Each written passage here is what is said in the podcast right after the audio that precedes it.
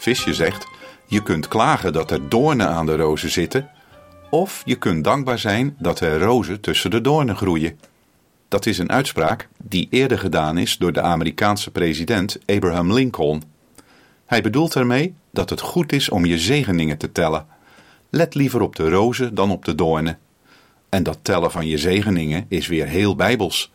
In Deuteronomium 28 vers 1 en verder staat: als u de Heer, uw God, gehoorzaam bent en al zijn geboden, zoals ik ze u vandaag heb voorgehouden, zorgvuldig naleeft, zal hij u hoog boven alle andere volken op aarde verheffen.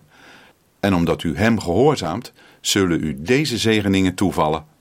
Gezegend zult u zijn in de stad en gezegend op het land.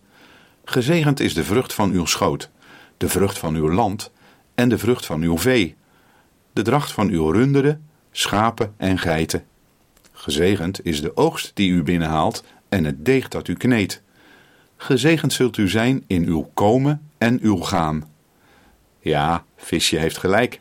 Je kunt dankbaar zijn dat er rozen tussen de doornen groeien. Dat zijn je zegeningen.